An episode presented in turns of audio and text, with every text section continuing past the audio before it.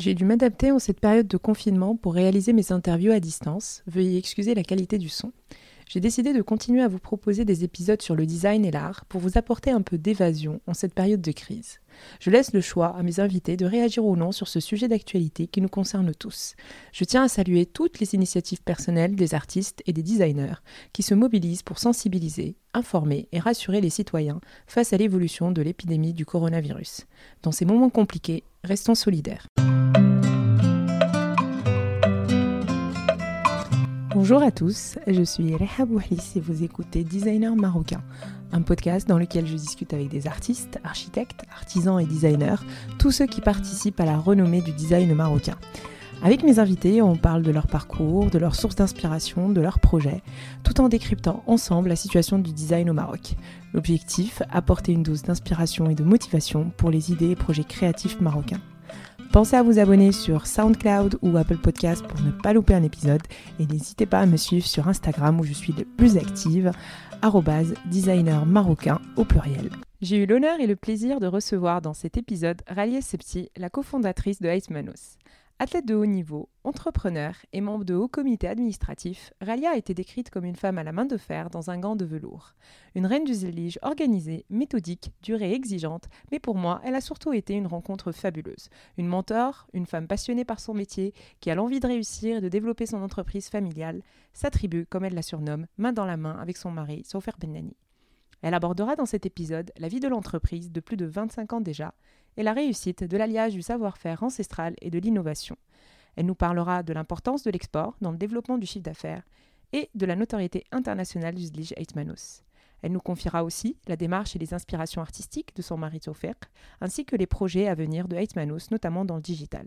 Pour finir, elle nous apportera des conseils sur la création d'une entreprise au Maroc, les organismes et institutions à contacter et les aides mises en place par l'État.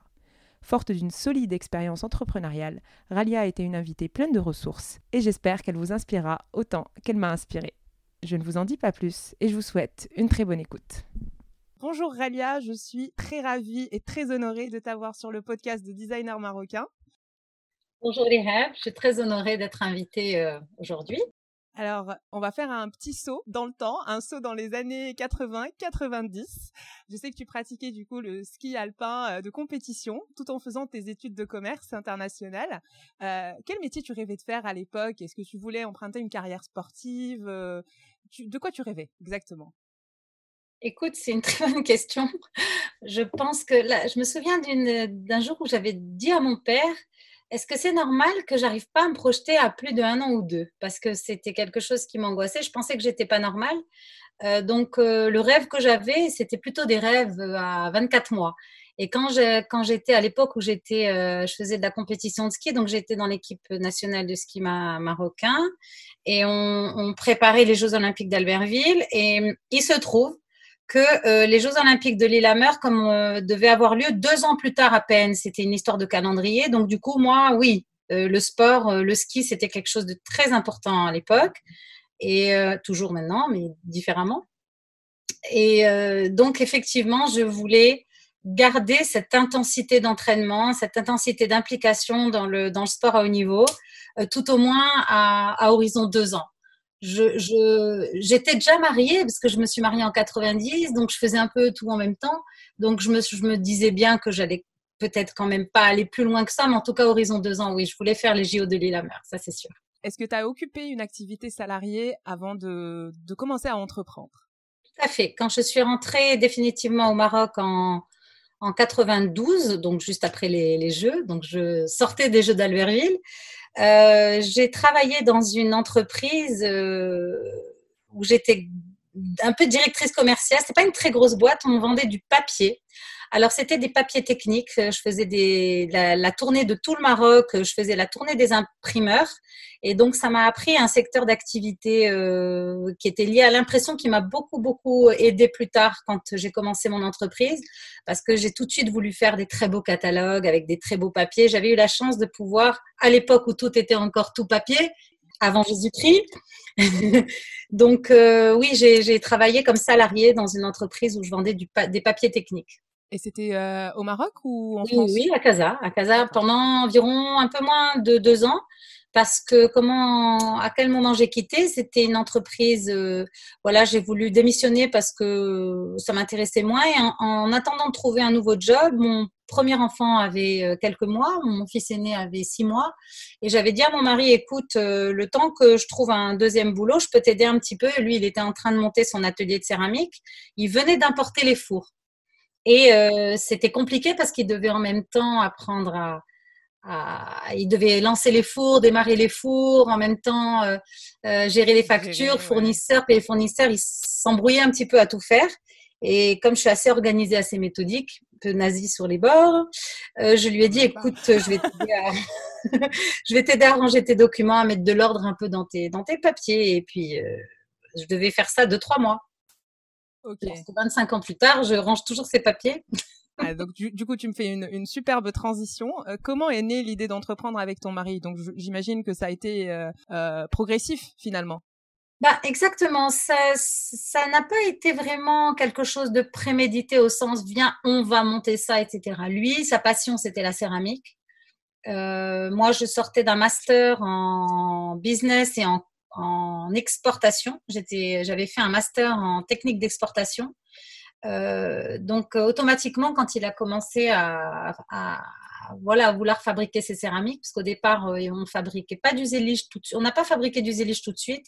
Les deux premières années, on a touché un peu à toutes les céramiques. On, faisait des, de la vaisselle avec une pâte importée, mais on faisait des techniques de peinture à la main avec les peintres de Fès. on a fait des carreaux à l'ancienne, ce qu'on appelait les azulejos avec les peintres marocains. C'est-à-dire qu'on essayait déjà de, comment dire, de d'innover, de prendre des techniques ancestrales, de les mélanger. Il y avait beaucoup de choses où on essayait de mélanger euh, les trucs andalous avec euh, les peintres marocains, les motifs. Donc on a, on a fait ça jusqu'en 96, 97 en fait, puisqu'on a commencé en 95-96. Donc pendant un an, un an et demi, on a touché un peu à tout. Et à partir de septembre-octobre 97, ça a correspondu d'ailleurs avec la naissance de mon deuxième enfant. Euh, on a vraiment, vraiment démarré le Zélige euh, à la fin de l'année 97. Et Toufir a fait des recherches et son, son idée, en fait, c'était de dire le Zélige, c'est un, un, produit d'artisanat, un métier d'art qui est admiré dans le monde entier, qui est beau, qui est ancestral, qui, a une valeur euh, esthétique et intrinsèque inouïe. Et pourtant, on ne peut pas l'exporter. Pourquoi? Parce que si vous voulez l'exporter, il faut nécessairement avoir des, poseurs, des malem qui viennent poser sur les chantiers. Donc à l'époque, on entendait tous parler de ces chantiers en Arabie Saoudite, ces, grands palais, ces mosquées où les, où allaient pendant six mois, huit mois, un an, deux ans. Bon, mais si vous vouliez avoir une maison aux États-Unis ou en France avec les, visas et tout, euh, soit vous, vous deviez commander des panneaux en ciment et en mortier qui étaient épais de, de 5-10 cm, qui étaient ingérables, imposables, intransportables. Et c'est dans ces conditions qu'il a eu l'idée de faire un zélige léger, fin, facile à poser, facile à couper. Voilà. Donc son, son idée, c'était comment je vais faire pour faire un zélige facile à poser, emboîtable euh, et facile à couper. Donc c'est comme ça qu'en 97, il a mis au point le zélige préassemblé prêt à poser. Donc on a été les premiers à mettre ça au point. Bon, entre-temps, il y a plein d'autres produits plus ou moins similaires qui se sont, euh, qui se sont retrouvés sur le marché. Mais non, on a, on a été à l'origine de cette aventure de zélige préassemblé. Et notre premier projet, ça a été en 98. Euh, on, a, on a eu un, un salon aux États-Unis euh, le salon euh, Coverings de 98, là où on avait gagné un prix tu, de, de était salon de Floride. oui. Et, euh, et, à ce moment-là, on a eu la chance d'être sur un projet important d'une grosse villa à Miami. Et c'était notre premier projet important où on a fourni une villa entière avec ce zélige préassemblé prêt à poser. Est-ce que tu peux nous rappeler que veut dire Aitmanos Pourquoi ce nom? Est-ce que dès le départ, l'entreprise a été nommée Aitmanos alors oui, dès le départ. Alors c'est marrant parce que Tofir a eu cette idée de, euh, de ce nom très très très très tôt. Dès qu'on s'est connus, il avait en fait une fascination, et moi aussi, par les, fasciné par les, par les arts décoratifs berbères, vraiment berbères, très graphiques, très géométriques. Et c'est vrai qu'au Maroc, on a, ça commence maintenant. Hein. il faut dire que les choses ont changé en 25 ans et, c'est très bien. Mais avant, on faisait pas tellement honneur aux, aux, motifs berbères. On parlait beaucoup des motifs islamiques, islamiques, islamiques, mais mais les motifs berbères, ils datent bien avant de, des, arts, euh, des arts décoratifs islamiques. Et euh, quand on se baladait dans le Maroc, il était toujours fasciné par ces, par ces motifs qu'il y avait sur les casbahs, etc. Et il me disait toujours, moi, si je monte une, une, une, entreprise, ça s'appellera Haït, et puis Haït Manos, parce qu'on est la tribu des mains, en fait. Haït en berbère, ça veut dire la tribu, le village, les gens d'eux, enfin voilà. Et Manos, euh, bah, dans le monde entier, c'est de l'espagnol. Aït Manos, c'est la tribu des mains. Donc voilà. Et euh, pourquoi vous avez démarré, euh, on va dire, la conquête de l'international par le marché américain?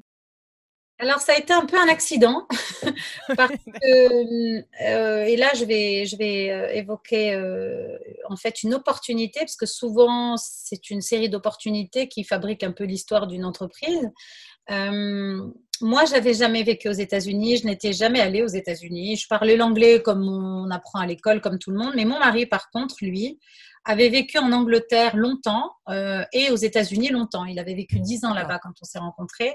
Donc, il, était très familiarisé avec le pays, etc. Et euh, dès qu'on a commencé à fabriquer le zélige, comme je le précisais tout à l'heure, c'était forcément pour l'export, puisque c'était un zélige qui était destiné à des gens qui ne pouvaient pas avoir accès à des ma'allim pour poser. Donc, par, par nature et par nécessité, il fallait qu'on exporte. Donc, euh, on a eu, la, on a eu la, la, chance de se faire repérer par euh, euh, la Maison de l'Artisan du Maroc, à Rabat, qui est l'organe de promotion de, de l'artisanat, donc du ministère de l'Artisanat. Il y avait à l'époque un directeur qui s'appelait Si Mohamed Saïri, qui, euh, qui, était, euh, qui est toujours, d'ailleurs, c'est devenu un ami entre-temps, et qui, est, qui était fasciné et très sensible à l'innovation. Très sensible, c'est quelqu'un qui connaît les métiers d'art du monde entier. Et donc ça, c'est intéressant parce qu'il a une culture générale importante. Et quand il a découvert ce qu'on faisait, il a dit, mais attendez, mais c'est génial ce que vous avez apporté en, en deux ans un apport euh, technique et esthétique, parce qu'il y a toute la partie aussi design dont on parlera un peu plus tard, je, pense. Mais il a dit, euh, j'aimerais bien euh, que vous exposiez aux États-Unis. Il y a un salon en mai, et puis ils nous ont financé. À l'époque, c'est un petit peu changé aujourd'hui, mais à l'époque, la Maison de l'Artisan vous finançait jusqu'à 100% des frais de salon les deux premières années. Donc, les deux premières années, les entreprises comme nous, on n'avait pas un rond qui vaille. On n'avait rien. On était vraiment des étudiants qui démarraient. On n'avait pas des parents qui avaient les moyens. Ils nous donnaient des coups de main, mais on n'avait pas un investissement, on n'avait pas une mise de fonds importante. Euh, et donc, la Maison de l'Artisan nous a donné l'occasion de nous payer un stand à Coverings. Et en plus, c'est là qu'on a gagné le prix. Donc, ça a été. Euh, le fameux prix euh, Tiffany, c'est ça? Ouais. On a été les stars du salon là pendant toute la semaine, c'était un truc euh, incroyable. Tout le monde voulait travailler avec nous, donc on a commencé, on a signé avec les plus gros distributeurs de, carrelage haut de gamme. Euh, en mai 98, on avait signé à l'époque avec Walker Zanger, avec Country Floors. Euh, Anne Sachs était intéressé aussi. entre-temps, Anne Sachs est devenu notre distributeur favori. Mais on a vraiment fait un saut à pieds joints dans la cour des grands du luxe, des revêtements, en l'espace d'une semaine. Et du coup, ça nous a ouvert les portes de l'Europe. Parce que finalement, euh, en revenant, en commençant à travailler avec les, plus grands magasins américains qui étaient sur euh, la 5e avenue à New York et tout ça, j'avais des gens qui m'appelaient de Paris en me disant Ah, j'ai vu vos produits euh, sur la 5e avenue, je les veux à Paris. Alors je dis Mais vous ne connaissez même pas. Ils me disaient Je, m'en fous, je les veux. Je les veux. Donc c'est vrai que quand vous avez une référence, non, mais c'est sérieux, c'est comme ça que ça s'est passé. Hein. moi, la première fois que j'ai travaillé avec un magasin parisien en juillet 2000, euh, il m'a appelé, il m'a dit, euh, je lui ai dit, mais vous voulez quoi? Il m'a dit, ce que vous voulez, envoyez-moi une boîte avec ce que vous voulez, je vous fais confiance. Je ne sais pas si vous réalisez ce que c'est quand on vient de démarrer et que quelqu'un vous prononce cette phrase. C'est que ça commence à être, il y, a un tournant. Il y a un tournant quand on, arrête de vous dire ah fais-moi ci, fais-moi ça, attends je vais demander, je vais voir et c'est quoi, etc. Ou écoutez, faites une sélection, euh, faites la sélection que vous pensez être pertinente et envoyez-moi ça. Donc là, là vraiment, on a eu en juillet 2000, donc ça faisait deux ans qu'on avait commencé aux États-Unis. Donc là, ça a commencé à bien marcher sur l'Europe à partir de 2000. D'accord. Et quels sont les, les principaux marchés où vous êtes présent aujourd'hui? Alors aujourd'hui, on est très présent aux États-Unis, en Australie aussi. On a un très bon marché en Australie depuis 11 ans maintenant. C'est la 11e année qu'on travaille. D'accord. Euh, alors, on, a de, on fait de belles affaires avec la Russie quelquefois. Euh, on a quelques projets dans le Golfe, mais c'est très calme depuis deux ans. Et en revanche, on travaille très bien avec le Portugal, euh, l'Espagne, l'Allemagne. L'Allemagne travaille bien aussi, l'Angleterre, la Suisse, qu'est-ce que et la France. J'ai évoqué la France et l'Italie. L'Italie aussi, c'est un bon marché. Et comment vous sélectionnez vos distributeurs? Est-ce qu'il y a des contrats d'exclusivité notamment ou Tout à fait. Oui, c'est-à-dire que, alors, euh, ça dépend de la taille du pays. Euh, par exemple, aux États-Unis, j'ai une exclusivité avec Anne Sachs, mais j'ai aussi gardé mes clients historiques. Donc, j'ai environ Anne Sachs plus cinq autres euh, revendeurs à travers les États-Unis, dont certains cabinets d'architecture comme le cabinet Peter Marino, qui a été un des premiers cabinets avec lesquels on a travaillé et qu'on continue à servir en direct. Pour d'autres euh, pays plus petits, par exemple en France, on a plutôt des exclusivités, j'allais dire, euh, on, fait des découpages, on essaye de négocier avec le client un découpage intelligent de la région. Donc, euh, c'est un peu au cas par cas. On essaye de, faire en sorte que notre client soit content. On n'est pas non plus obsédé par les. Par contre, la partie de l'exclusivité sur laquelle on ne négocie pas, c'est qu'on doit être les seuls élige à être présent dans le magasin. Le client ne peut pas distribuer plusieurs marques différentes. Ça, par contre, ça, c'est impératif. Et sinon, pour l'exclusivité régionale, on, voit en fonction de, de là où le client a envie qu'on protège, on le protège. Par contre, quand on protège, on protège. On respecte beaucoup nos clients. Alors, le Zlige Etmanu, c'est un Zlige pour tous et pour tous les espaces. Euh, peux-tu nous rappeler un peu les différents projets sur lesquels vous intervenez? Absolument. Donc le, le zélige, d'abord, euh, c'est pour ceux qui nous écoutent et qui, euh, qui sont souvent, qui se questionnent sur la manière de le prescrire.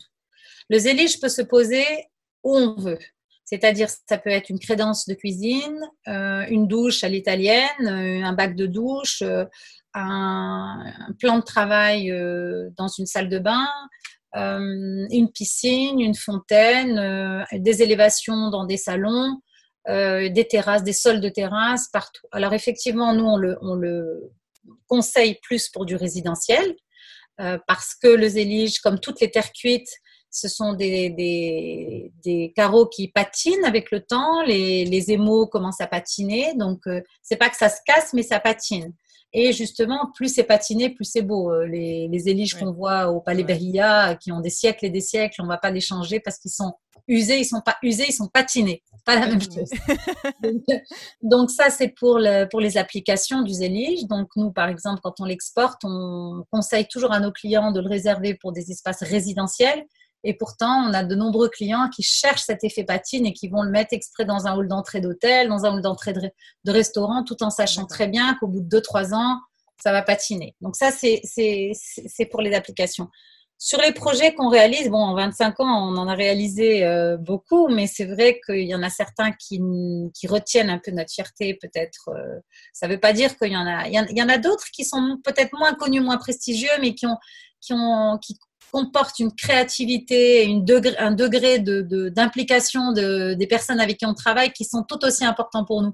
Mais au niveau du prestige, c'est sûr qu'on a réalisé la, grande piscine du Royal Mansour à Marrakech, qui est, non seulement un hôtel prestigieux, mais pas seulement. C'est que le projet en lui-même était très intéressant parce que la piscine est très grande et que on avait euh, créé une couleur spéciale pour euh, cette piscine là donc euh, à plusieurs égards ça a été un travail de créativité où on a, on a créé une nouvelle couleur. Et en céramique, c'est pas simple pour les céramistes qui nous écoutent. La, la, la céramique, c'est pas une recette de pâtisserie que je vais faire en cinq minutes.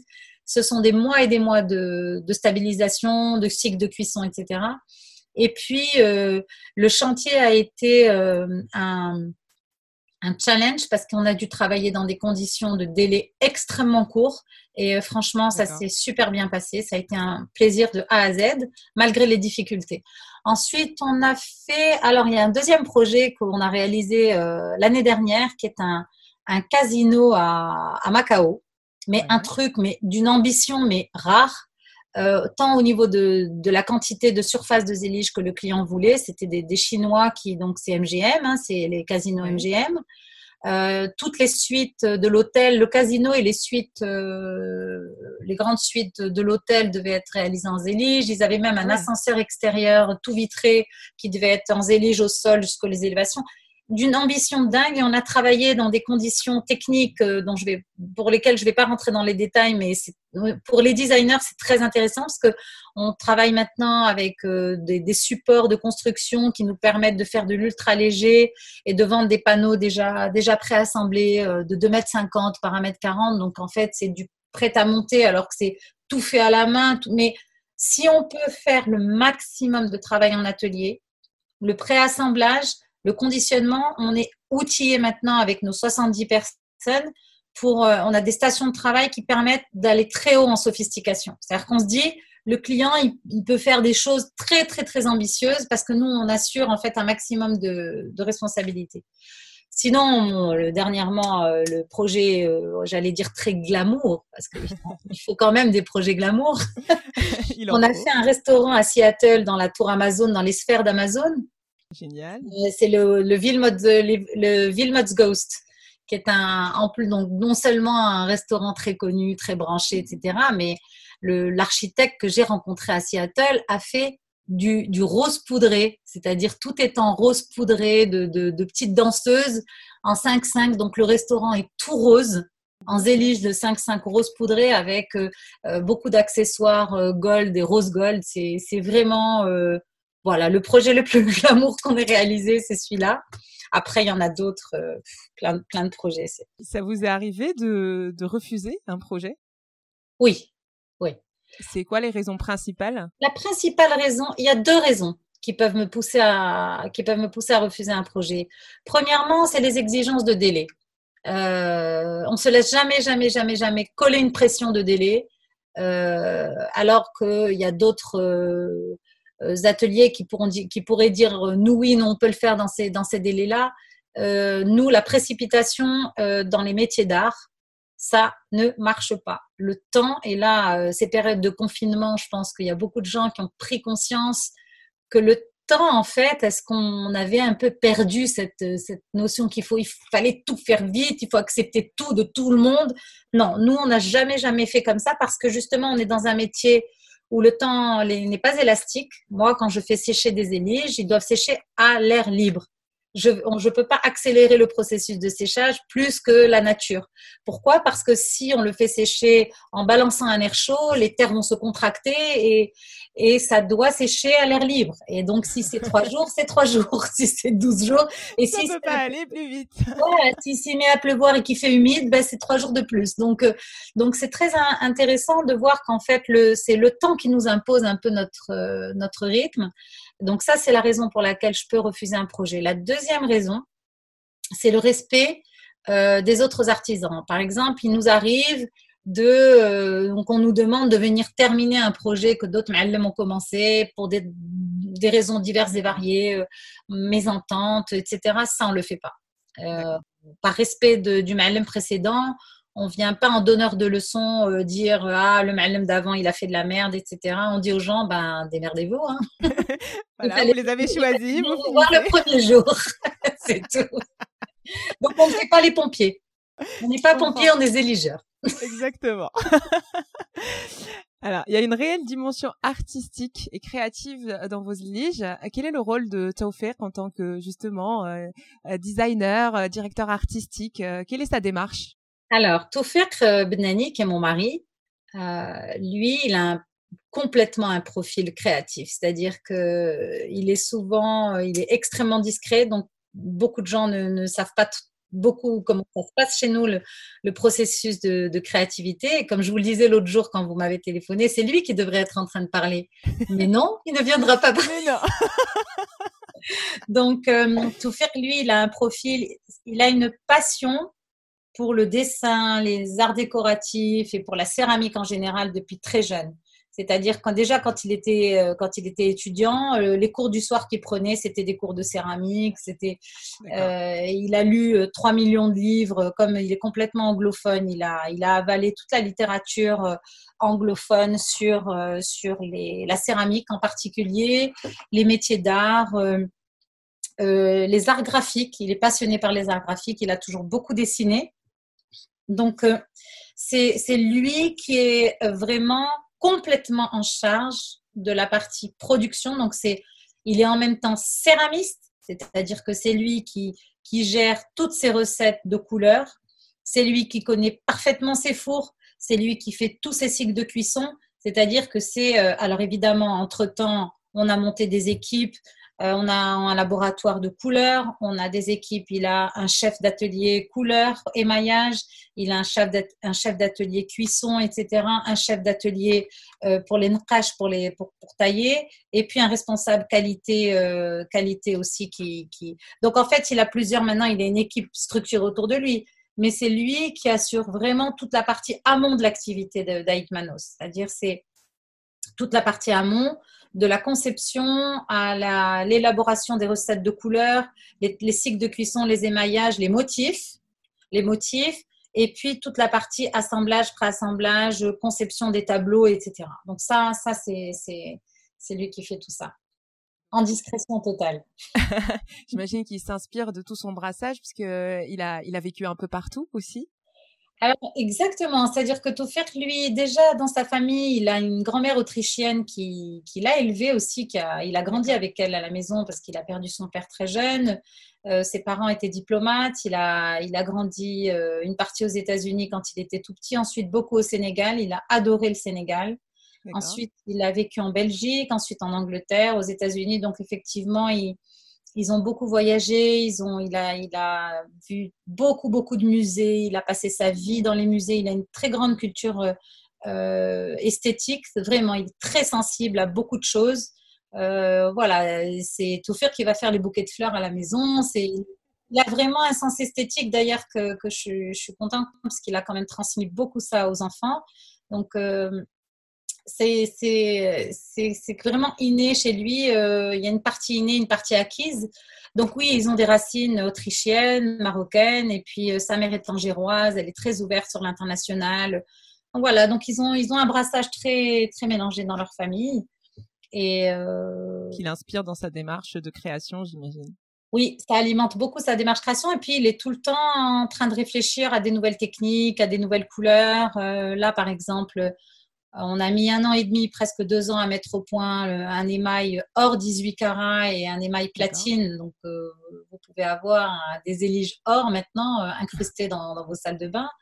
Donc, ça a été, c'est une troisième cuisson, c'est assez sophistiqué, c'est voilà, c'est ça demande beaucoup de minutie parce que c'est là, par exemple, pour travailler un, un émail or et au milligramme de chez milligramme près, donc on est, on est dans des techniques de, de couleurs et d'émaillage qui sont sensiblement différentes à ce qu'on a fait jusqu'à présent. Donc, c'est très intéressant parce qu'il y a toujours des trucs nouveaux qu'on essaye de faire. Euh.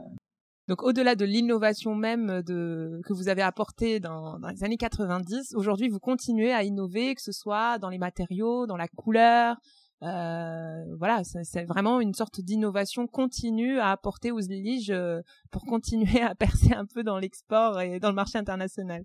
Exactement, c'est-à-dire ce qu'on est vraiment notre euh, philosophie, c'est innover tout en respectant la technique ancestrale. Chez nous, tout est fait à la main. On taille à la main, on émaille à la main, on fait les galettes à la main, on continue de taper. C'est-à-dire qu'en fait, quand vous décortiquez, d'ailleurs, on a le label euh, Zélige Artisanat du Maroc. Et ça, pour avoir le label Zélige Artisanat du Maroc du ministère, vous êtes contrôlé et audité par des équipes qui viennent voir euh, Zélige Fassi. Le Zélige Fassi, c'est la terre de Fès, c'est la manière de travailler la terre euh, avec les pieds dans des serriges. Donc, euh, pourquoi Pourquoi avec les pieds? Parce que justement, ça permet d'avoir ensuite une pâte qui reste dans, un peu dans l'imperfection quand vous faites vos galettes. Donc, on, ensuite, on fait nos galettes à la main, toujours avec les formes. Euh, on, a, on a fait des films maintenant qui sont, que vous pouvez euh, regarder sur YouTube sur tout notre process de, production. Donc, on, fait tout à la main et on a rajouté des étapes de production qui nous permettent de, justement exprimer ces, sens de l'innovation. Par exemple, en Zélige, vous avez, si vous regardez bien euh, le Zélige, vous avez un, comme dans, beaucoup de céramiques, vous avez le problème de la chaux. La chaux, c'est un parasite de la céramique euh, qui vient euh, apporter, qui fait des trous dans les, dans les surfaces, qui parfois euh, dort, comme on dit, la chaux, elle dort, et puis dès que vous installez vos carreaux, tac, un coup d'humidité, la chaux se réveille, pac, trois semaines après, vous avez un trou d'un centimètre de diamètre sur, sur votre zélige. Ah, mais le malem, il m'a mal travaillé. Non, le jour où il l'a installé, le malem, le carreau, il était bien. C'est pas de la faute d'une crèche. Donc, c'est ça, c'est des problèmes qui sont ancestraux. Bah, si on peut les régler, euh, on les règle. Après, ça ne veut, ça veut pas dire que le zélige, il va, il va perdre de son imperfection. C'est-à-dire que nous, on estime que dans le féminin, il y a un seuil de tolérance de l'imperfection qui, qui, qui, est, j'allais dire, c'est comme un curseur que vous déplacez. Ça, j'accepte, ça, j'accepte pas. Je veux pas un zélige uniforme pistolet. Il y a des gens qui font des zéliges au pistolet et taillés à la machine aujourd'hui. Exactement. et le ministère, euh, d'ailleurs, euh, lance des campagnes pour pouvoir euh, retirer l'utilisation du mot zélige. Vous pouvez faire ce que vous voulez dans la vie, sauf que vous devez respecter le vocabulaire. Il faut pas, voilà, les appellations d'origine. Il y a des pays qui sont mieux organisés que d'autres. Nous, on est en train de le faire petit à petit. Mais euh, nous, on respecte vraiment le fait main de A à Z et on rajoute des petites étapes, on élimine les points de chaud, on élimine les impuretés. Mais le zélige, il reste euh, inégal quand les surfaces sont pas planes, elles sont, elles sont comme ça, inégales. Quand vous mettez un éclairage à fleurs comme ça, vous voyez les, les différentes formes.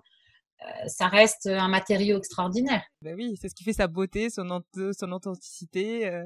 c'est ça, hein, le fait main. oui, oui.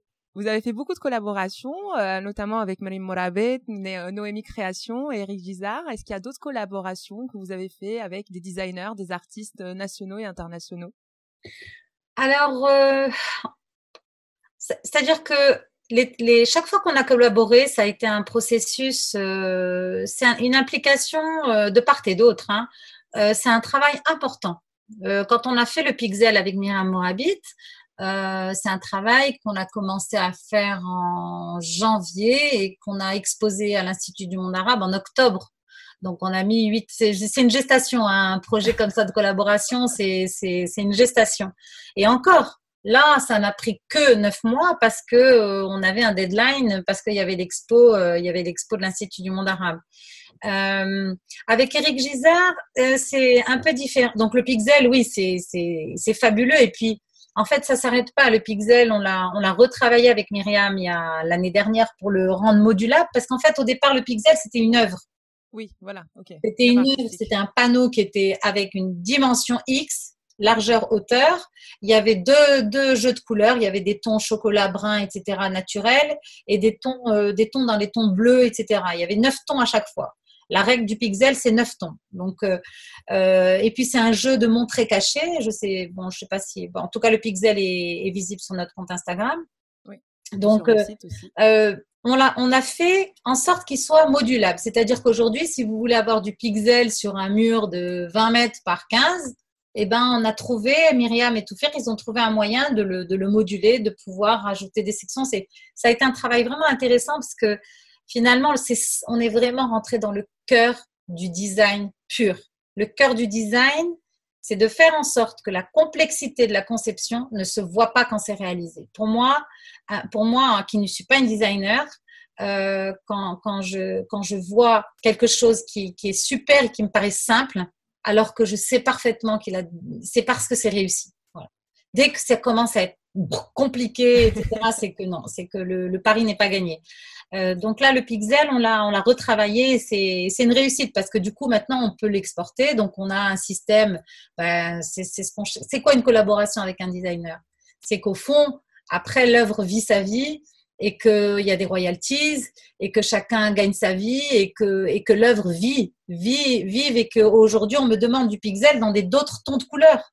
Donc, on l'a travaillé. Maintenant, on a six, six assemblages de tons. On a fait des tons rose-rouge, on a fait des tons verts, on a, on a fait plein de tons euh, qu'on a déclinés à partir de là. Donc, une œuvre, elle vit après. Moi, c'est ça, en fait, que je trouve bien dans les collaborations qui vivent. C'est que là, on a réussi quelque chose. Quand ça continue à faire une boule de neige qui, grossit.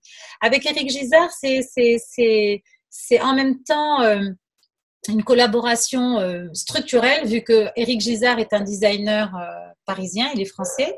Donc, on travaille avec lui sur des projets, on est prescrit sur des projets, donc il réalise euh, des rénovations d'hôtels, des maisons privées, etc., sur lesquelles euh, il utilise du zélige. Et puis là, il a souhaité euh, créer des motifs qui sont... Il est très, très talentueux. Moi, j'adore travailler avec Eric, c'est devenu un ami aussi. Et il a créé cette collection Mirage et Sahara, qui sont en fait d'une grande modernité.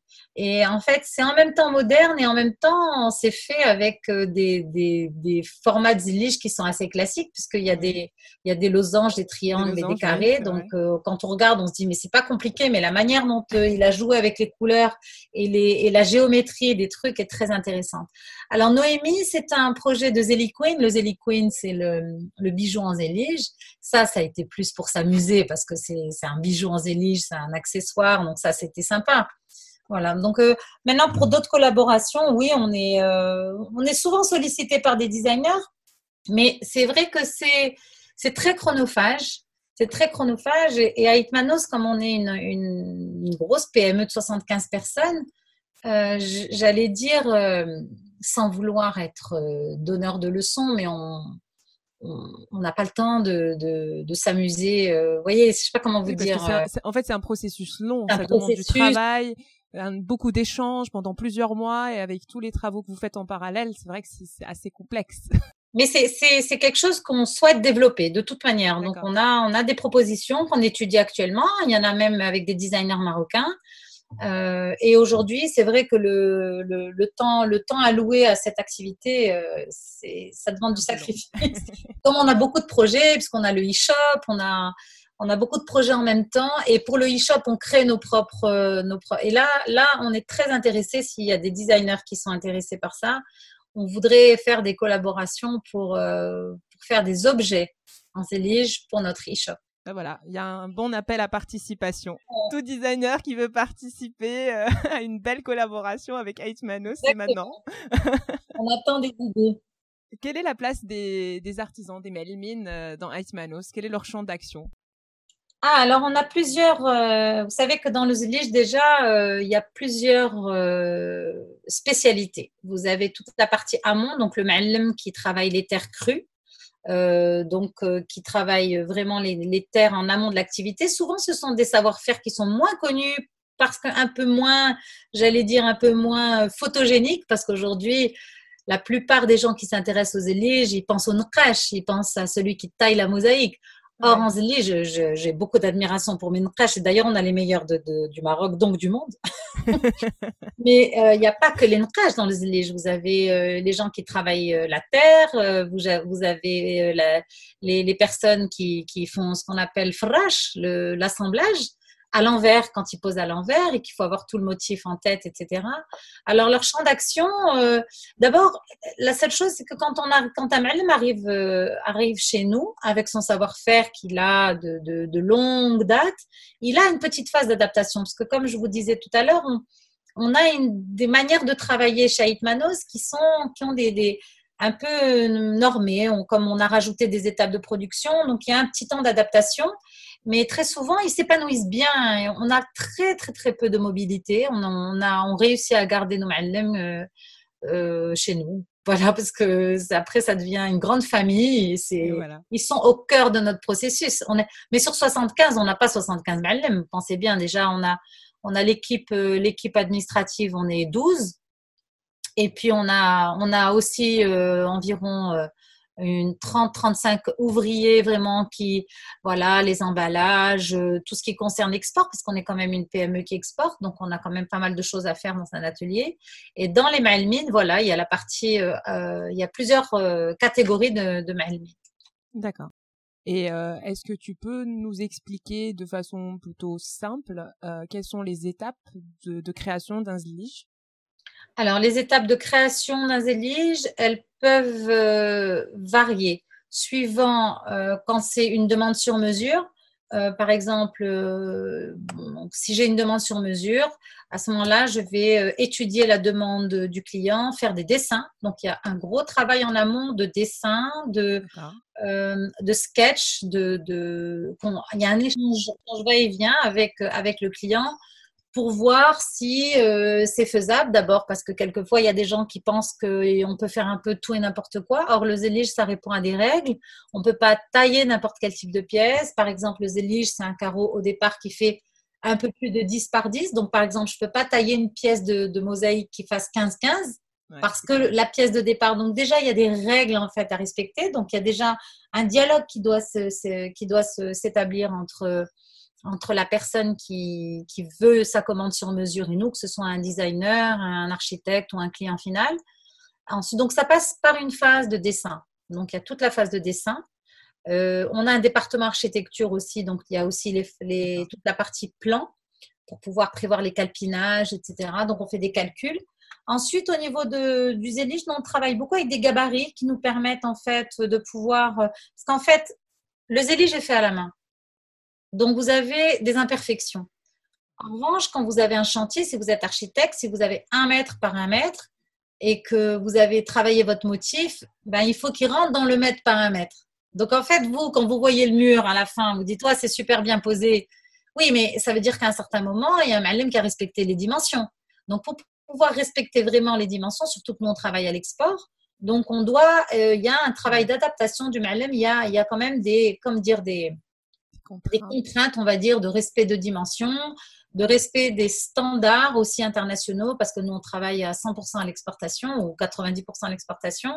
Donc, euh, quand vous envoyez un square foot aux États-Unis, il faut que ça fasse un square foot.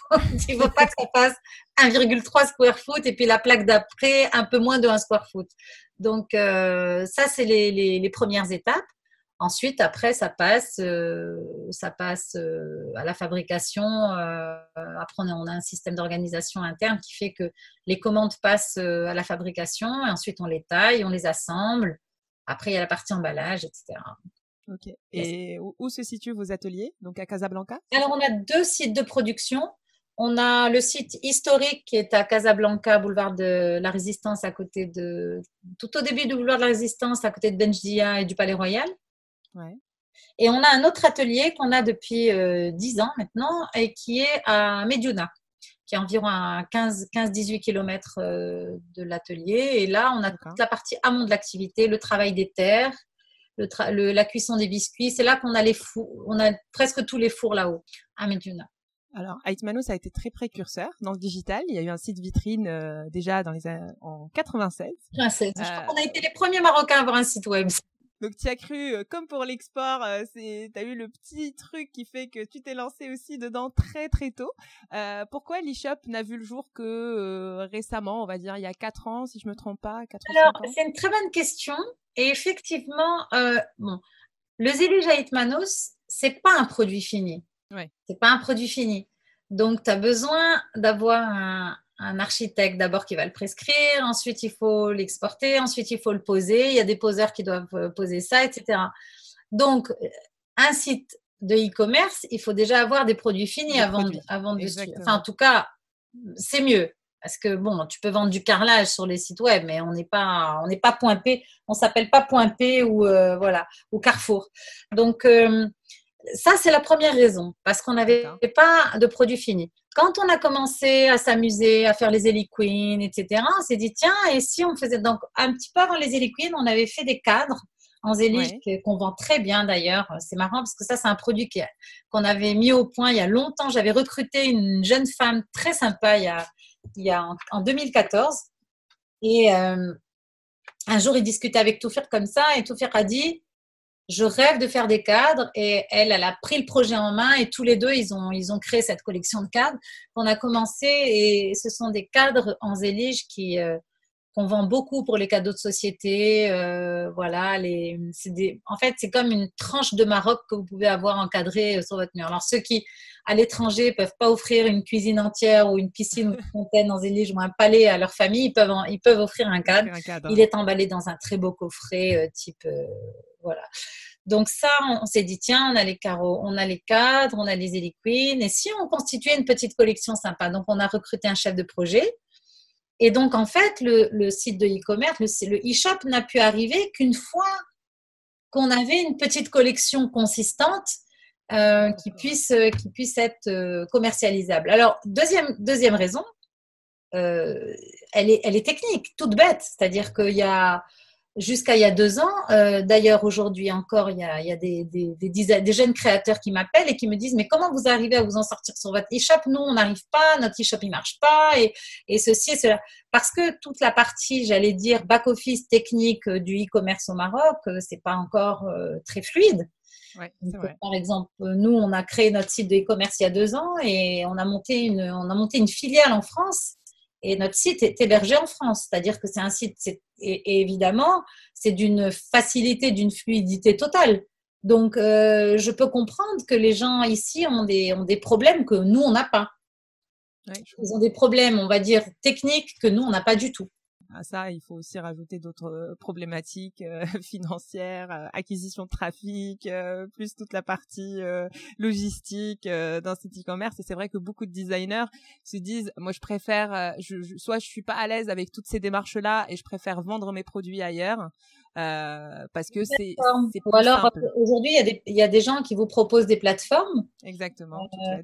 il y a le Shopify avec un Shopify WordPress aujourd'hui euh, ah oui, euh, oui d'accord non moi je pensais à des plateformes j'allais dire euh, des comment on appelle ça des des marketplaces. Ah oui, oui, alors il y a un designer qui va produire, je sais pas moi, deux trois pièces de temps en temps et il préfère avoir une marketplace c'est aussi une solution intermédiaire, mais c'est vrai que les marketplaces sont souvent des, des, comment dire, des outils qui margent qui prennent des marges très fortes, des commissions, mais léonines. Mm. Donc, en, ce moment, on n'a pas encore vraiment. C'est en train de se construire, c'est-à-dire que là, le paysage, le paysage du e-commerce est en train de se construire. Il n'est pas simple du tout pour les jeunes qui démarrent. Est-ce que tu as des projets à venir que tu aimerais partager avec nous?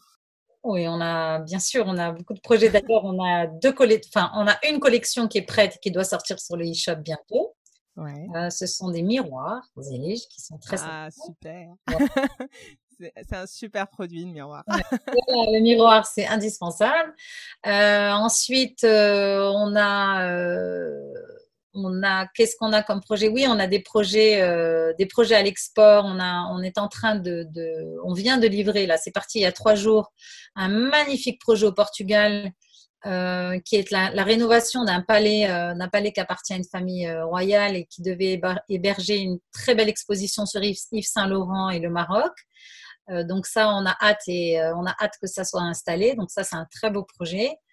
Euh, qu'est-ce que j'ai d'autre? Voilà, donc on a. Et puis surtout, là en ce moment, le projet très court terme, c'est sortir du Covid. c'est vrai. pas trop, d'embûches. Et je pense que ça aussi, c'est une chose qu'il faut évoquer aujourd'hui. C'est-à-dire qu'il y a, il y a beaucoup de jeunes euh, entrepreneurs euh, qui sont en train de monter leur structure ou qui venaient de la monter ou qui, qui se posent beaucoup de questions. Bien sûr que, que le stress est important.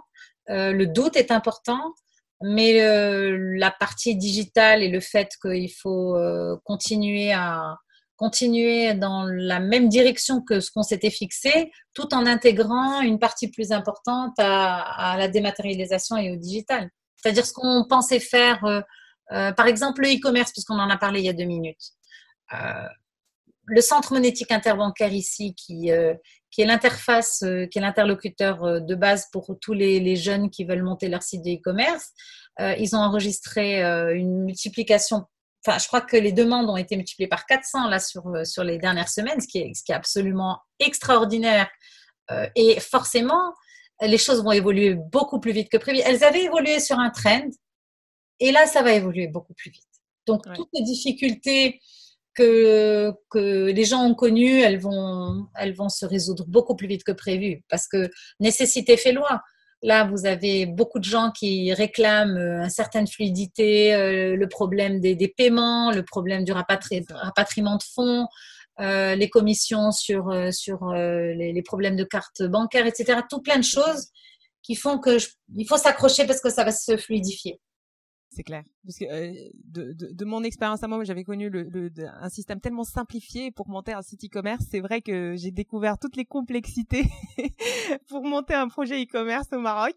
C'est pas du tout évident, c'est pas en un clic. Euh, D'où là-bas, il suffit de aller tout de suite euh, rapidement sur internet, on monte un statut sur internet, on monte un site internet. rapidement, on a toutes les plateformes de paiement qu'on peut connecter à notre site. C'est vrai qu'il y a une certaine fluidité qui est juste exceptionnelle, qui encourage euh, justement ces, démarches de jeunes euh, entrepreneurs qui veulent se mettre au digital. Alors qu'au Maroc, on a encore euh, pas mal de contraintes et chaque étape est un peu complexe. Et en plus, on est un peu perdu face aux différents interlocuteurs et on ne sait pas à qui s'adresser. Alors, il y a exactement, il y a un problème d'interlocuteur et il y a un problème de maturité du système et puis de réglementation parce que on peut incriminer beaucoup de choses à beaucoup de monde, mais le fait est que le système n'est pas libre on n'est pas dans un pays où la monnaie s'échange C'est un système qui est encore encadré. Et donc, à partir du moment où le système est encadré, euh, tous les intervenants doivent respecter un certain canevas de réglementation. Et donc, c'est un peu la faute de personne et la faute de tout le monde. Tout le monde. donc, euh, mais, mais en revanche, euh, il est certain que les choses vont, vont aller, vont s'améliorer. Moi, je, je, suis très optimiste euh, là-dessus. Ça va, ça va s'améliorer pour la simple raison que la demande est forte. Quand beaucoup de gens veulent la même chose, ça fait pression sur les, sur les intervenants et sur les fournisseurs et sur, le, sur les. C'est clair. Ouais. Sur les administrations. Euh, exactement. Ouais. Euh, justement, tu fais une belle transition. tu as toujours milité pour l'entrepreneuriat et pour l'export, euh, notamment aussi surtout dans les métiers d'art, de l'artisanat. Ouais. Euh, pour euh, pour citer un peu les, les différents euh, postes en 2006, déjà, tu as créé la première fédération des entreprises d'artisanat au sein de la Confédération générale des entreprises du Maroc. Tu es présidente fondatrice de la commission export de la Chambre française de commerce et d'industrie du Maroc depuis juin 2015. Euh, tu as été fondatrice du, du club de l'international Maroc, donc c'est un réseau de personnalités d'affaires opérant sur le continent africain. Et en janvier 2019, tu as obtenu le mandat d'administrateur indépendant au sein du Centre monétique interbancaire. Donc effectivement, je pense que vu le fait que tu voulais faire évoluer l'entreprise Aitmanos et euh, et avoir plus de facilité justement euh, pour tes démarches, que ce soit administratives, à l'export, etc. Euh, tu as tenu à, à, occuper des postes très importants et même à créer des structures qui n'existaient pas pour euh, pour pour faciliter peut-être les les démarches de la de l'entreprise. Alors oui, enfin, je me suis retrouvée, ça s'est pas passé tout à fait comme ça, c'est-à-dire que euh, la Fédération des entreprises d'artisanat, euh, il faut replacer le contexte, c'est qu'en euh, en 2006, 2005-2006, euh, nous, on, a, on commence à bien se débrouiller depuis 98-2000. Ça fait six ans qu'on commence à être un peu, on va dire, un peu connu comme l'atelier qui fait les choses un peu différemment, qui est innovant. En même temps, les, les, c'est ancestral. On a des beaux marchés aux États-Unis, etc. Et puis, c'est pas que ça, c'est qu'on est une quinzaine d'entreprises qui commencent à se structurer. Il y a quand même quelques belles entreprises à Marrakech. On est vraiment au début d'un, d'un, comment dire, d'un mouvement, d'un vent de créativité dans l'artisanat, indéniablement. Et en 2005, 2004, 2005, il y a un nouveau ministre de le, du tourisme et de l'artisanat, Hedik Douiri, qui a lancé un grand programme de restructuration du tourisme et qui est en train de préparer aussi un programme de restructuration de l'artisanat. Sauf que pour l'artisanat, il a comme interlocuteur, parce que l'artisanat a toujours été organisé à travers des chambres d'artisanat. C'est-à-dire que vous avez des chambres d'artisanat qui existent dans les, toutes les régions du Maroc, avec des, des gens qui sont élus, et le président de chaque chambre d'artisanat est député au Parlement. Ça veut dire que vous ne pouvez pas imaginer mieux comme représentativité de votre secteur. Dans, chaque, dans votre région, votre représentant, il est, il est directement au Parlement. Quand il y a un problème, il va et il pose sa question au Parlement. Donc, en fait, sur le papier, la tradition a fait que les artisans, ils ont toujours été très bien représentés politiquement. Là, on parle de la politique. Donc, à Adil Douiri, il y avait un nouveau. Donc, les artisans, c'était plus les mono-artisans les petits artisans dans les bazars et tout ça, qui avaient des petits ateliers, qui étaient plus représentés par, euh, par ces chambres d'artisanat. Donc, Adil Doué, quand il a lancé son programme, il y avait un programme pour l'entreprise. Il y avait un système de volonté de créer des locomotives. Lui, il rêvait de faire des Hermès et des, des voilà, des, Hermès à la marocaine. Ouais. C'est vrai, c'était. Donc, il avait besoin d'interlocuteurs structurés. Donc, à ce moment-là, la CGEM, donc la Confédération Générale, nous a approché. On était une quinzaine d'entreprises. On a dit, bah, venez, on va vous incuber. Est-ce que ça vous intéresserait de, de vous regrouper pour être l'interlocuteur d'un programme qui, de toute façon, va vous concerner? Donc, c'est comme ça, en fait, que, que ça s'est fait. Donc, on a commencé à, à se réunir euh, en septembre 2005. Et puis, euh, quelques mois, donc on a euh, établi qu'est-ce qu'on veut, comment il faudrait qu'on s'organise, qui doit faire partie de cette fédération. Il faut qu'on soit fabricant, il faut qu'on soit dans les métiers d'art. Attention, on veut pas de gens qui fassent que du commerce. On voulait pas des bazars, par exemple, parce qu'on voulait des gens qui aient des problématiques de matières premières, des problématiques d'artisans, de, problèmes. Voilà. donc, on s'est regroupé, on a fait cette fédération de l'artisanat. Moi, j'ai été élue comme présidente euh, en mars 2006. J'étais la première présidente. Donc, c'est vrai que ce poste-là, euh, j'étais jeune, hein, j'avais 35 ans. Et euh, moi, dans ma fédération, dans mon bureau, on était 15 membres. J'avais euh, euh un, un Hajaman qui avait 75 ans, j'avais qui avait une entreprise de tapis à Kenitra, j'avais j'avais des gens qui étaient du, de, de tout le Maroc. J'avais Mohamed Sarrini, le grand potier de Safi que tout le monde connaît. J'avais plein de, de, Donc, tous ces gens qui étaient membres de mon bureau, c'était des gens qui étaient plus âgés que mon père. plus âgés que mon père. Et d'ailleurs, il m'appelait bébé présidente. Oh il m'appelait bébé président. Et surnom. Tellement ça, c'est que c'est que c'était un secteur qui est très arabisant. Moi, je me suis retrouvée à devoir faire des discours devant le premier ministre à l'époque, et donc il a fallu que je me remette à l'arabe parce que moi j'avais oui. en arabe et tout. Donc ça m'a demandé un boulot, mais mais de dingue d'implication parce que du jour au lendemain, je me suis retrouvée euh, à devoir représenter mon secteur et représenter les intérêts de mon secteur.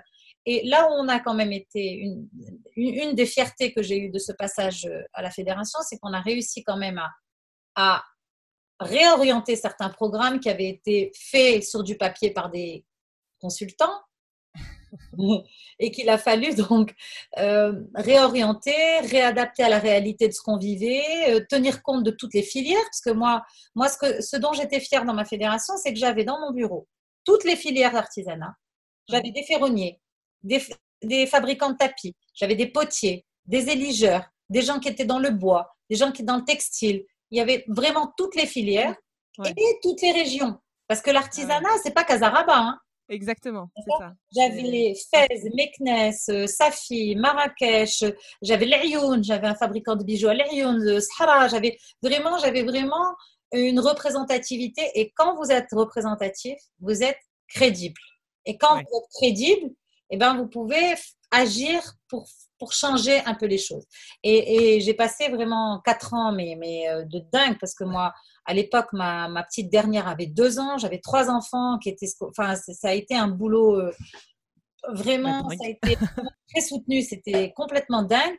Mais j'ai gardé un très très bon souvenir. Euh, et la fédération évidemment existe toujours. Elle est présidée. Je suis toujours euh, membre du bureau, donc on a voilà, on est toujours impliqué. Il y a toujours des actions qui sont faites. On a eu une réunion avec la ministre il y a une semaine sur les difficultés du secteur. Et j'encourage tous ceux qui se prévalent d'être dans l'artisanat et qui remplissent les critères, parce qu'on a des critères pour pouvoir adhérer, de venir adhérer avec nous à la fédération de l'artisanat parce que c'est un groupement d'intérêts quel qu'il soit. On n'est pas euh, dans le meilleur des mondes possibles, mais on a un groupement d'intérêts qui défend les intérêts de chacun. On essaye d'impacter un peu euh, les décisions au niveau du ministère et de la maison d'artisan. Et tu sens que ça bouge? Non, non, non, c'est jamais assez dynamique et c'est pour ça qu'on s'implique. Si jamais je le sentais dynamique, j'irais, j'irais, faire euh, autre chose. Donc il y a encore beaucoup de choses à faire en fait. Beaucoup de choses à faire.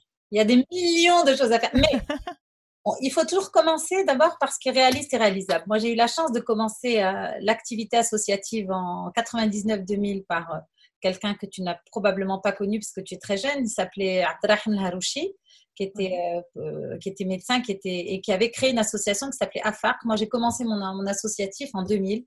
Et c'était quoi? C'était civisme, environnement, développement.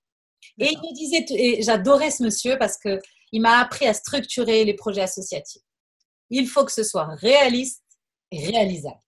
On n'est pas là pour, euh, pour construire des choses improbables, on est là pour mener des projets réalistes et réalisables.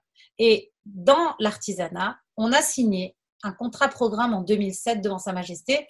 C'est moi qui ai signé, donc je me rappelle bien Et franchement, de temps en temps, quand on, discute avec, euh, avec euh, le ministère, la maison de l'artisan, on leur dit, mais on ne demande rien de plus que ce qui a été signé en 2007. Il suffit de réouvrir le document, de le mettre à jour avec, soyons, soyons honnêtes, acceptons les chiffres tels qu'ils sont. On a été mauvais, on a été mauvais. Mais pour pouvoir euh, restructurer quelque chose et s'améliorer, il faut être honnête.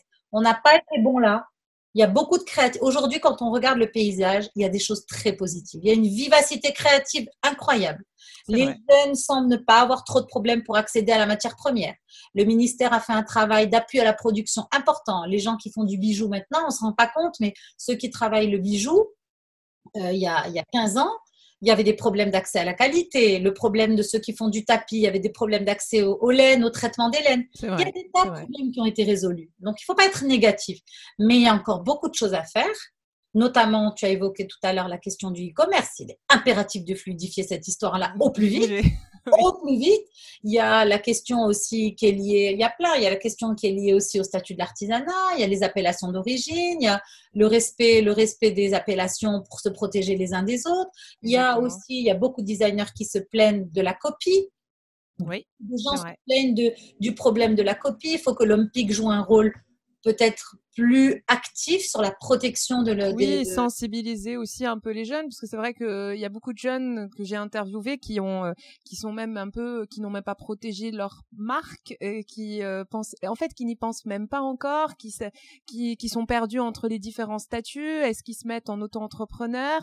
Ils n'ont pas de statut d'artiste.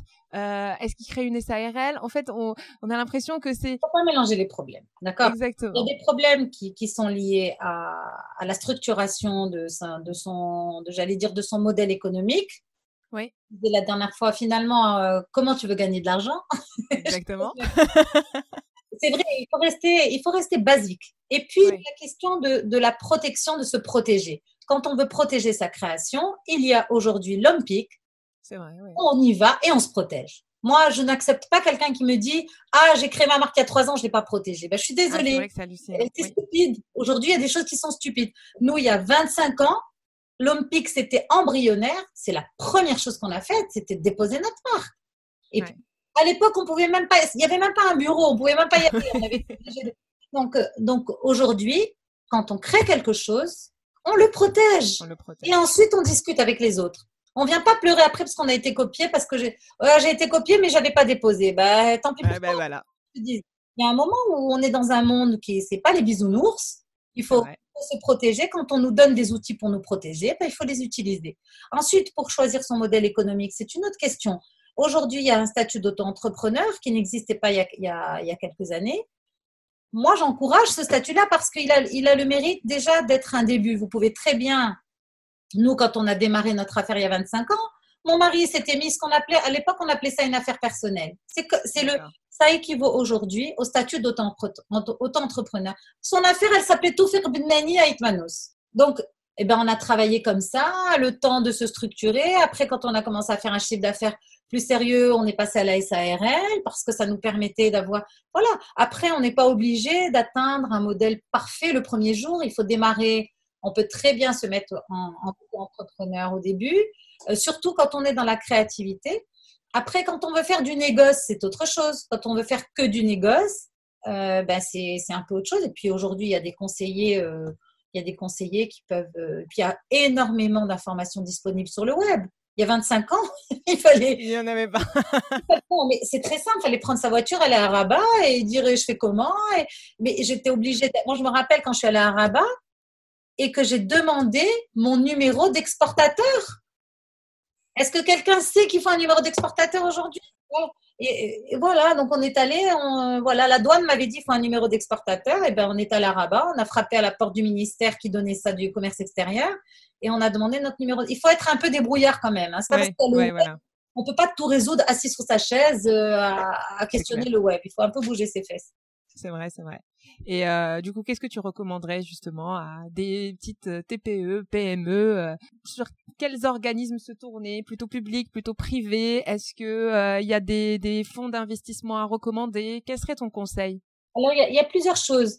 Il y, y, a les problématiques, j'allais dire, de statut et les problématiques de financement. Il ne faut pas tout mélanger.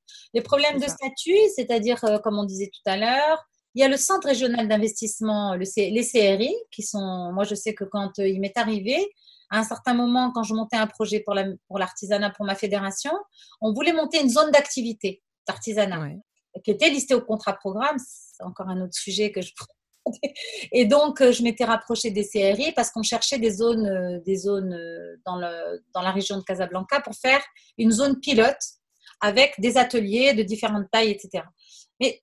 Les, les CRI sont des centres régionaux d'investissement. Il faut y aller il faut essayer de, se renseigner là-bas. Ils sont censés vous, orienter pour créer votre entité en fonction de qui vous êtes. Il faut se bagarrer un petit peu et aller voir déjà les séries, c'est déjà un bon début. Ensuite, pour le financement, c'est autre chose. Le financement, il peut avoir euh, plusieurs, euh, plusieurs formes. Ça peut être souvent les jeunes oublient que la première source de financement, ça peut être sa famille. On peut aller voir un oncle, un ami. Mais c'est vrai, et réseau familial, c'est vrai, c'est vrai. Bien sûr, on peut très bien euh, dire, euh, vous pouvez très bien euh, demander, et je ne suis pas en train de dire qu'il faut emprunter de l'argent, je parle d'investissement, on est bien en train de parler d'investissement. Ensuite, il y a les banques, n'oublions pas que les banques, c'est vrai que les banques, il y a toujours ce problème de garantie, ils veulent toujours, pour, pour vous prêter 100, il faut garantir 500. Ça, c'est la problématique de financement qui, est, récurrente. En revanche, il y a des programmes d'accompagnement du ministère. Euh, je ne sais pas si vous avez entendu parler de toutes les de Maroc PME. Ça, c'est quelque chose qui n'existait pas moi quand j'ai commencé. Aujourd'hui, moi, ce sont des programmes euh, auxquels je fais appel. Maroc PME, c'est une structure qui permet euh, de se faire accompagner pour des missions, par exemple, je ne sais pas, moi, demain, je veux restructurer ma direction commerciale et ça coûte 200 000 dirhams, et eh ben Maroc PME vous, vous, vous finance 80% et vous devez faire un apport de 20%. Donc ça, tout ça, c'est des programmes qui existent et qui quelquefois sont pas toujours très bien communiqués. ensuite, euh, je voulais aborder la question des fonds d'investissement que vous avez, vous avez évoqué. Les fonds d'investissement, euh, en tout cas, à mon époque, quand, on, quand c'était la grande, grande, grande vague des fonds d'investissement euh, dans tous les sens, ils n'étaient pas très intéressés par notre secteur d'activité. Pourquoi? Parce que ce n'est pas un secteur où la valeur augmente vite. D'accord. C'est-à-dire que les métiers d'art, euh, d'ailleurs, je ne parle pas du tout du Maroc, là, je parle du monde entier. Quand vous regardez des groupes comme euh, des, des, groupes de luxe comme Hermès, tous les groupes italiens, français, etc., ils n'ont pas été valorisés en cinq ans. Ils sont valorisés sur deux générations. Donc, il faut trouver des fonds d'investissement ou en tout cas des investisseurs qui ne sont pas intéressés par la rapidité de sortie, mais qui sont intéressés par, euh, par, la, par la valeur euh, luxe, c'est-à-dire pour compléter. Souvent, ce sont il y a des fonds d'investissement aujourd'hui qui veulent diversifier leur portefeuille et avoir une, j'allais dire, une, une, entité, une très belle entité qui soit luxe, qui soit mignonne, qui, qui, qui valorise en fait le portefeuille entier. Et ça, moi, je pense qu'il faut apprendre à se vendre. Il faut apprendre à se vendre. Nous, euh, bon, on n'a pas fait appel à ce, à ce type de fonds d'investissement parce que pour des raisons, après, il y a, il y a des, des, raisons euh, variées où il y a des gens qui ont envie de, de se développer vite.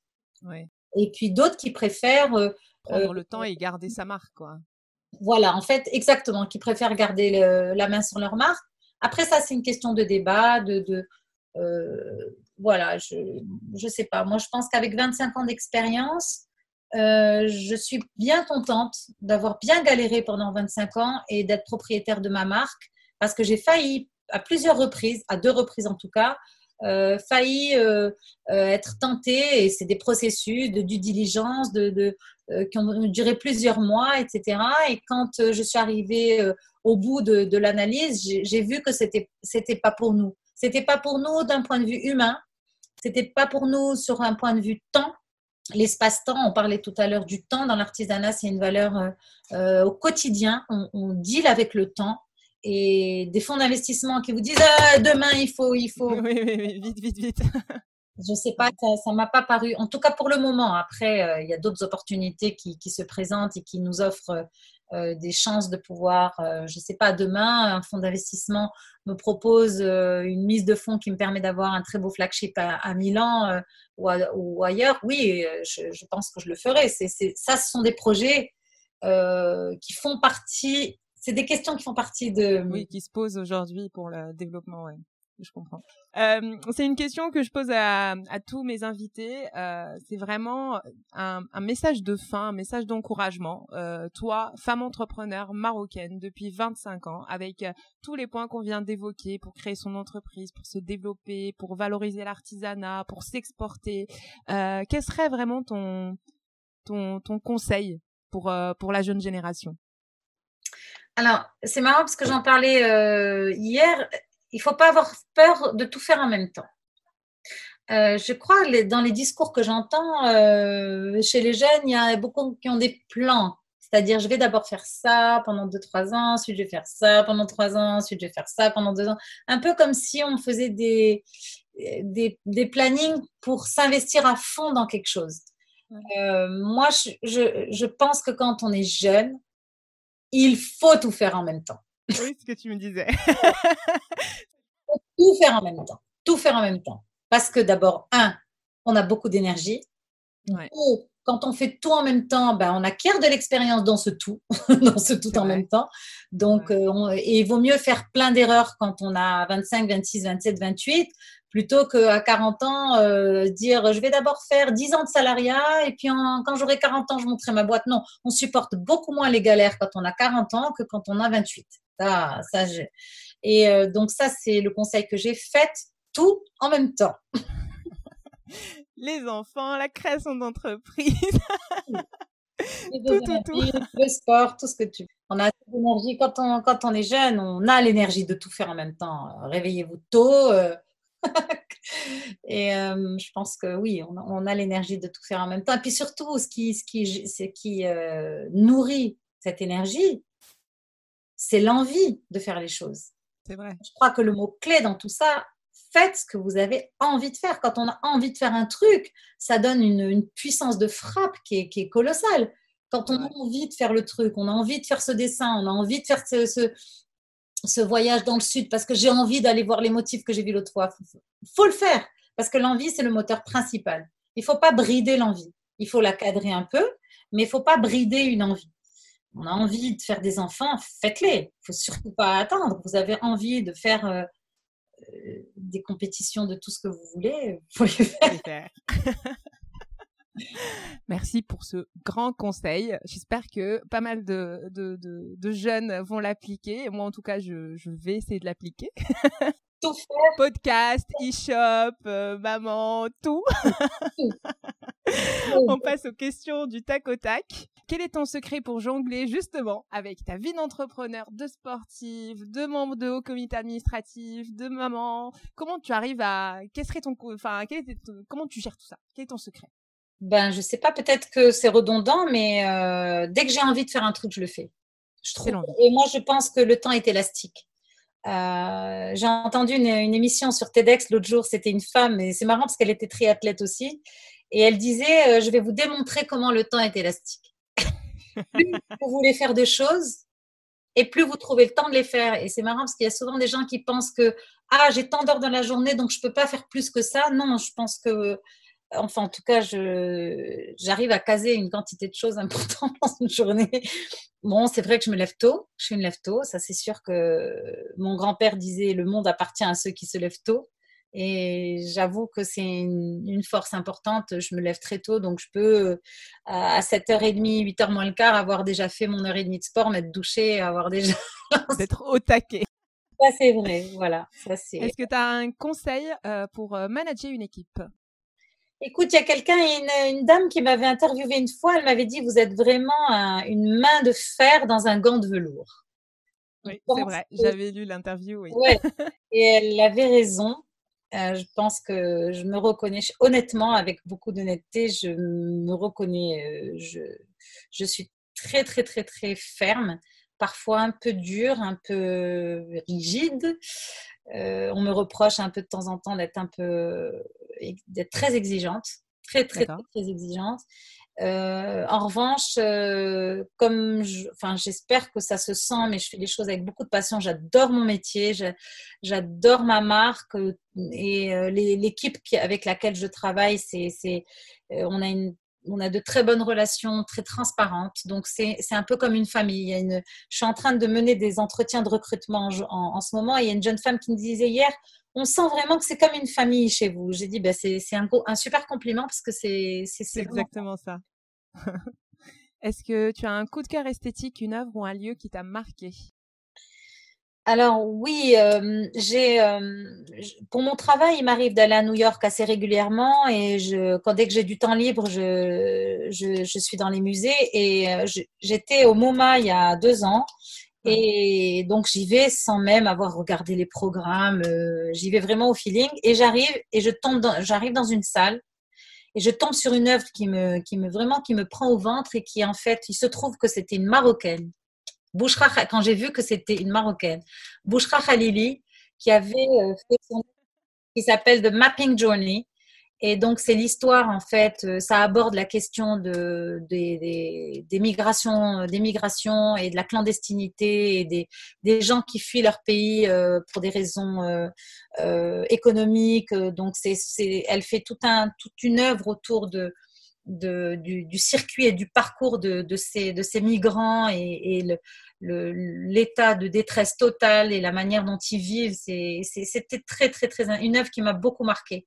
J'en parle souvent, même à mes enfants, parce que je pense que les questions de migration, on le vit au Maroc. Je sais que là, pendant la période de confinement, mon fils de 22 ans a participé à des actions de soutien pour aider les, euh, pour aider les migrants en situation euh, de, de, de, misère et de désarroi total, parce qu'ils n'ont pas eu les 2000 dirhams CNSS, ils n'ont pas eu le revenu minimum qu'on a pu donner. Donc, euh, je pense que les migrants, c'est une question qui nous touche beaucoup chez nous dans la famille.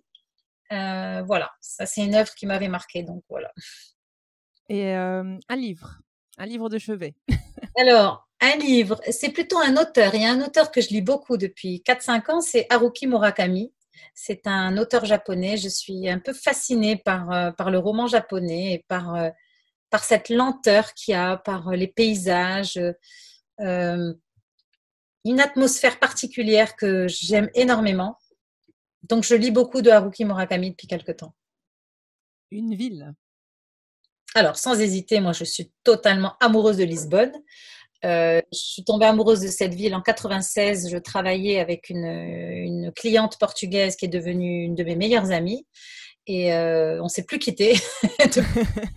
Euh, et, donc, euh, Lisbonne, sans, sans, hésiter, je pourrais, je pourrais y vivre. Mais j'ai, voilà, depuis 96, euh, j'y vais avec les enfants. Mon mari, on a fait beaucoup de road trip au Portugal. C'est un pays qu'on aime beaucoup depuis 25 ans.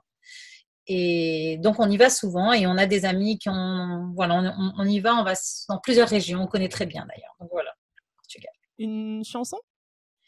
Oula, en ce moment, je suis ridicule, mes enfants se moquent de moi, mais j'écoute en boucle euh, un titre de Marilyn Manson qui s'appelle Unkillable Monster, que je suis capable d'écouter sept fois quand je me doute. Ah, c'est génial. J'aurais vraiment pas deviné. Hein. J'ai mes replays sur Spotify et, euh, et voilà, je peux l'écouter sept fois d'affilée. J'adore, j'adore. Après, euh, j'ai des playlists.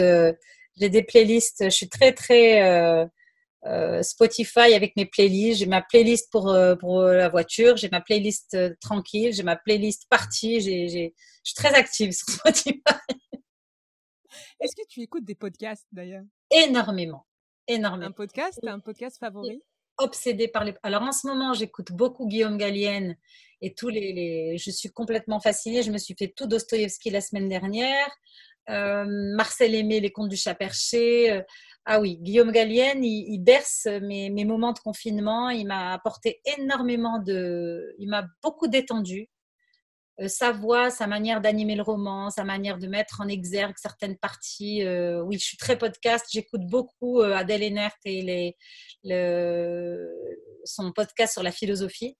J'aime beaucoup. à midi, avec les enfants, on écoutait euh, un podcast. Euh, sur l'histoire, comment ça s'appelait, sur la bibliothèque, une bibliothèque d'Alexandrie, et César et Cléopâtre, et comment ils étaient amoureux, et comment elle est morte en se faisant morte par un serpent venu. Vraiment, on est très podcast à la maison. Moi, je suis très podcast. Un film? Indéniablement, moi, c'est Pulp Fiction. Euh, Pulp Fiction, c'est mon film, euh, c'est un film qui m'a qui m'a marqué parce que je pense qu'il il comporte un peu comme un cocktail. On y trouve la force, la, la prise de l'appétence du risque. Moi, je suis quelqu'un qui prend beaucoup de risques, euh, beaucoup, des fois même un peu trop. Euh, quand je, par exemple, quand je fais du ski alpin, je, je, fais vraiment des choses parfois un peu dangereuses.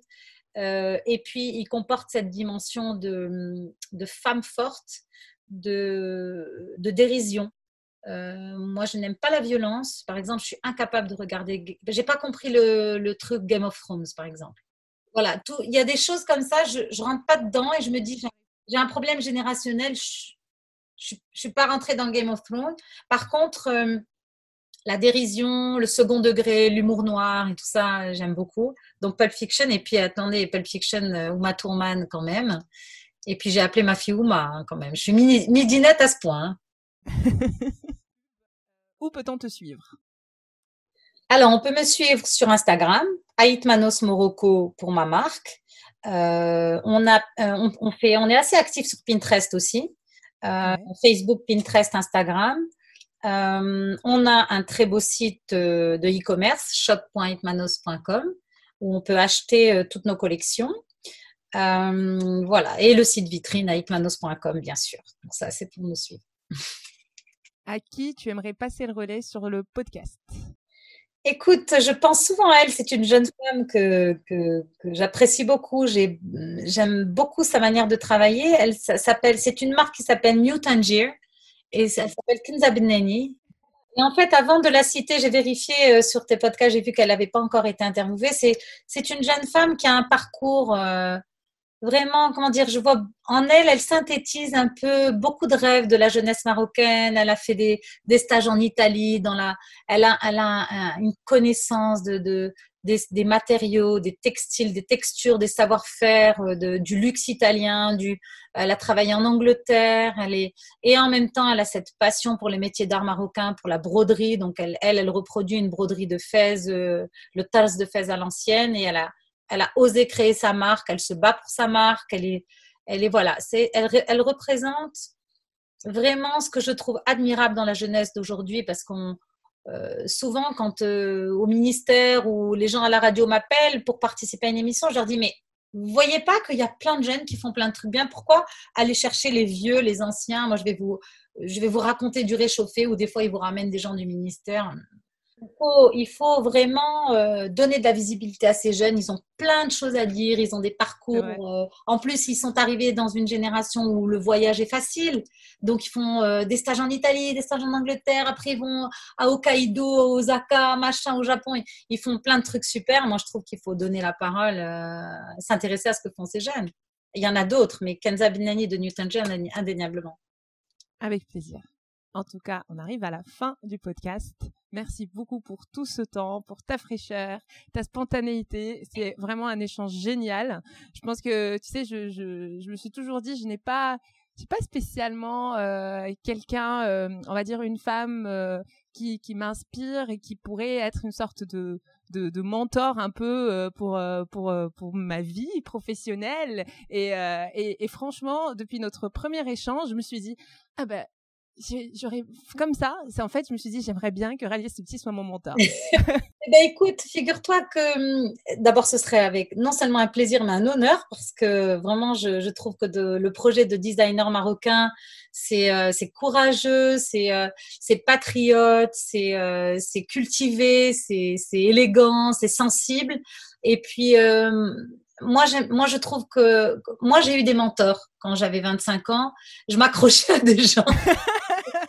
mais je t'assure, par exemple, là, il y a, un monsieur euh, qui avait déjà à l'époque plus âgé que mon père, qui était ingénieur aéronautique, il n'était rien à voir avec mon métier, mais il m'a, servi de mentor. Il est encore mon mentor pour plein, de raisons. Donc moi aussi, j'ai un mentor. Hein, je suis pas. Non, mais parce que j'ai beaucoup de choses à apprendre tout le temps. Je pense qu'on a tous les jours, il faut apprendre des choses. Et puis, j'ai fait partie d'un réseau de, mentors qui s'appelle euh, Those Who Inspire. Je ne sais pas si tu connais ce compte. Et donc, euh, j'ai, je joue le jeu avec eux. Donc, je, voilà, je, suis prête à, être un peu mentor de qui pourrait avoir l'intérêt de me demander. Donc, avec plaisir, je jouerai ce rôle. Merci beaucoup. Merci d'avoir suivi cette interview jusqu'au bout. Vous retrouverez toutes les notes de cet échange avec les références dans la description de l'épisode. Si le podcast vous plaît, n'hésitez pas à le noter sur votre plateforme d'écoute. C'est ce qui m'aide à bien le référencer et à le faire connaître. Parlez-en à votre réseau. Si vous avez des personnes à me recommander, je suis à l'écoute et ça me fera énormément plaisir. Vous pouvez également échanger avec moi sur le compte Instagram designer marocain au pluriel. D'ici là, rendez-vous au prochain épisode.